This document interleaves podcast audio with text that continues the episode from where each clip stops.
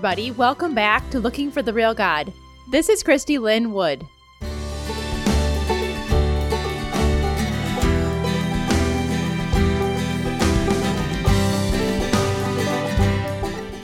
Today, we're going to be talking about the difference between gossip and truth telling, and why abusive leaders want to keep those differences smudged.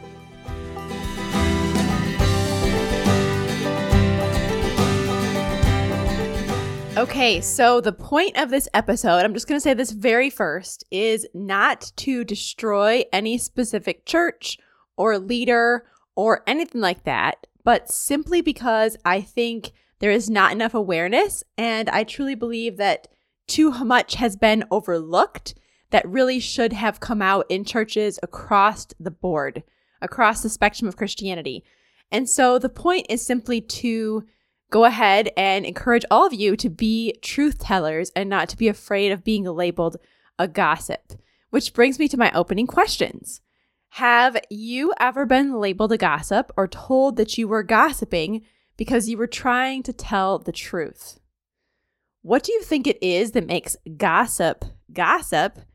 And how do people in power, specifically people who are not exactly above the books in power, use the threat or accusation of gossip to avoid accountability and keep truth from coming out. So, in my Substack newsletter this morning, I kind of connected some dots between Gothard, who was the leader in the cult that was just exposed by Amazon Prime's new documentary called Shiny Happy People, and evangelical Christianity. There is an unfortunate ton of crossover between Gothard and regular old churches because so many people in the 70s, 80s, and even 90s went to his basic seminar. The Institute estimates that over 2 million people have attended the seminar, and I don't think that is a small number. I think that is probably accurate, if not maybe more people. Like it was a big deal back in the day, and still to some extent has been influential among certain groups of people, even up until just like right now. People are still being influenced by the Institute in Basic Life Principles, which I truly believe is a cult. It is not actually Christianity. And even though they use Christian phrases and they use Bible verses to try to back up their points, it has nothing to do with the real God, in my opinion, having grown up in it for a decade in the 90s and early 2000s. So that's kind of where I'm starting today from that place of really thinking there is a lot of crossover between Gothard and evangelical Christianity. And we're just going to kind of explore some of those places the crossover has occurred. And I think that one of the things that we see within normal everyday churches, and I have seen this multiple times, unfortunately, over the years, is Gothard's idea of authority, obedience, and gossip. And I'm wondering how much of this has to do with the things that we are now experiencing within evangelical Christianity and how much of it is just because we're tend to be broken people who follow the same broken cycles. And so is it really that Gothard is so influential? I mean, he is influential, but is all this have to do with Gothard or is it really about our own natural brokenness? So Gothard was really big on authority, which if you look at his definitions and you look at what it really meant in reality, it was more power. He was really into power. And he was into obedience, which really was more of an oppression and suppression of people. There was this hierarchy. He was at the top because he was hearing directly from God, and then husbands or fathers, and then wives, and then children. And there was this hierarchy. Men and women were not at all on the same footing at all. There's also a lot of evidence that he was messing around with girls throughout his entire ministry. If you look at recoveringgrace.org, they have all the documentation, they have interviews from people back in the 70s when Gothard first started his first organization, which then conveniently collapsed and he rebuilt a brand new organization. And we have the Institute in Basic Life Principles. And so there was just a lot that he was trying to cover up. And so we have this power structure, we have a hierarchy of power, we have huge teachings on just blind obedience, not just to your authority's wishes, but to their unspoken wishes. Kind of creepy, uh, really creepy, actually. And then you have this whole idea of don't gossip, don't slander, don't say anything bad about anybody ever, especially not your authority. But he went and went even farther than that with a teaching that was all about the dangers of listening to a bad report. Creepy stuff, guys. Not only could people not gossip and not talk badly about anybody, but specifically him and those in power, it was actually dangerous to listen to a bad report. So if anybody had something negative to say about somebody else, that was a dangerous thing to listen to. And so he was able to keep himself completely insulated and completely safe to do whatever the heck he wanted to do at the top of his organization, at the top of his authority, power, structure that he had created. So that's a problem within his cult. However, guys, there is so much of this going on within regular old mainstream churches, Christian organizations, and stuff like this. We end up with a power hungry leader at the top who conveniently insulates and isolates themselves from accountability by putting yes people around them and then systematically cuts off anybody who tries to expose or tell the truth about who they are. I hate that there is so much of this out here, but there is so much of this out there. A few people who have been telling their story more recently would be Beth Allison Barr, KJ Ramsey. They both have stories where somebody in power didn't appreciate them and the fact that they were asking questions and just kicked them out of the church. But for every one of those public stories that goes out there, guys, there are hundreds of stories that have been not told. Hundreds of stories that have been kept quiet through NDAs, threats of a loss of severance, and accusations of gossip. So here's the question When is gossip actually gossip? And when is it truth telling? Because we are so afraid of being in sin many of us Christians. We don't want to be sinners. We want to be good people. And so we really don't want to be considered a gossip. But what is a gossip? So I'm thinking about this and I'm thinking about what actual gossip is. I really think that gossip is true gossip based on our motivation. Gossip is not just always telling the truth about something bad. Like just because you're talking about something bad that's happened or something bad that somebody's done does not make that gossip. I really think that gossip is talking about others and their problems or perceived issues with the motivation of making yourself feel better, the motivation of being entertained or entertaining others, or just to make them look bad. So you have a motivation behind gossip. The people that you're talking to are not a part of the problem or the solution. So I think that is a huge differentiating factor when you think about gossip because I've been accused of gossip before, and sometimes it really was gossip. And sometimes it was me trying to figure out what the heck I was supposed to do about a situation that had me completely stumped, felt dangerous, unsafe, unethical. And I was talking to people who are part of the problem and people who were trying to figure out what they were supposed to do. And that came out that I was gossiping. Other times, I was just trying to tell the truth about a situation that felt really dangerous to me, unsafe, unwise, that kind of stuff. And it came out as gossip because I was threatening people that were in power. So that's the thing. Is what you're saying really gossip? Is it gossip to talk about something that is wrong, that is abusive, that is dangerous, that is sinful, that's unethical? No, I don't think so.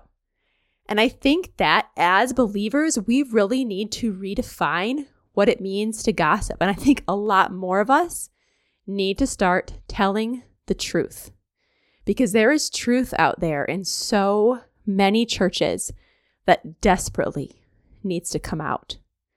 For every pastor who is outed, I think of James MacDonald just recently in the last few years, who was outed as being an abusive person who was just a person that was in power, that was horrible to people that were under them, that said horrible things to people, that was just full of himself and just an awful person. There's people like that in churches right now that are just getting by. People are letting them go do their thing. We're afraid to confront them. We're afraid to mess up the church, to mess up the name of Jesus, whatever it is we're afraid of. And so we are allowing sin and abuse and unethical situations to continue within our churches power that's unchecked because we are afraid of gossip or we're afraid about what's going to happen if someone hears that we're saying something about the situation. And we've allowed people that are in power to really silence us through the things that they say. And guys, I don't think that's right. I don't think that's right. And I think it's time for us to stand up and say, no, the church isn't run by a few people who love power and fame and celebrity. The church isn't run by people who are trying to be abusive leaders who just want to have the last say of everything. The church is the people of Jesus. Like we are the church and we get to decide who's in charge. And Jesus should be the one that's in charge and not some person who loves power and authority. Guys, the rate of narcissism among pastors is exponentially higher than in the general population. There are studies that you can look into that show potential like 40% of people in the pastorate are on the narcissistic spectrum. Chuck DeGroat wrote an excellent book called When Narcissism Comes to Church. Fantastic. As you look into what does it look like to be under a narcissistic leader? What does it look like to be in a narcissistic system? And just the dangers and abuse that happens within those kinds of systems and under those kinds of people. Like, this is not something that you're just imagining. Like, this is reality. People in power in churches are unhealthy, many of them. They're seeking a place of power because of their unhealth. My therapist a few years back was talking about seminary, and she just honestly told me, Christy, most people don't go to seminary because they want to shepherd. They go because they like to talk, they like leadership, they like power. Someone told them, You're a good orator, you should go be a pastor. It's not because they're there because they want to take care of sheep. Guys, we have people in power in our churches who are sh- wolves in sheep's clothing, and we're letting them be there and we're letting them harm the sheep, and that is not okay. And so I think that we need to be brave and be willing to tell the truth. So, what does that look like? I look at scripture, and I think often people use scripture to try to keep us silent. There is a verse in Ephesians 5, and it talks about it's shameful to even speak of the things that are done in secret. And people use that verse to try to keep us quiet. But what they miss is that Ephesians 5:11 says something completely different. Ephesians 5:11. This is the NET translation. Says, "Do not participate in the unfruitful deeds of darkness, but rather expose them." And then it does say the things they do in secret are shameful even to mention. But then it talks about all things being exposed by the light, and things that are exposed are made visible. Guys, it's our job to expose truth, not to keep it quiet, not to protect the name of God, not to protect your church, not to protect your pastor, not to protect anything. It is our job to expose truth, to expose the things that are wrong. We're supposed to expose them. So, what does that look like? In scripture, from the very back in the beginning of the Bible and the Old Testament, we have recorded places where prophets came and they confronted people. And we have people's sin recorded in the Bible. We have their bad decisions recorded in the Bible for us to read, to learn from. Truth was exposed. John the Baptist, he called the Pharisees a brood of vipers, and that was recorded for us. Jesus interacted with the Pharisees in ways that were pretty strict and pretty harsh and pretty um, truthful, and that was recorded for us. Paul called out false teachers by name and that was recorded for us. Do you see my theme here? Like talking about things that are evil, that are bad, that are wrong is not wrong. It's good.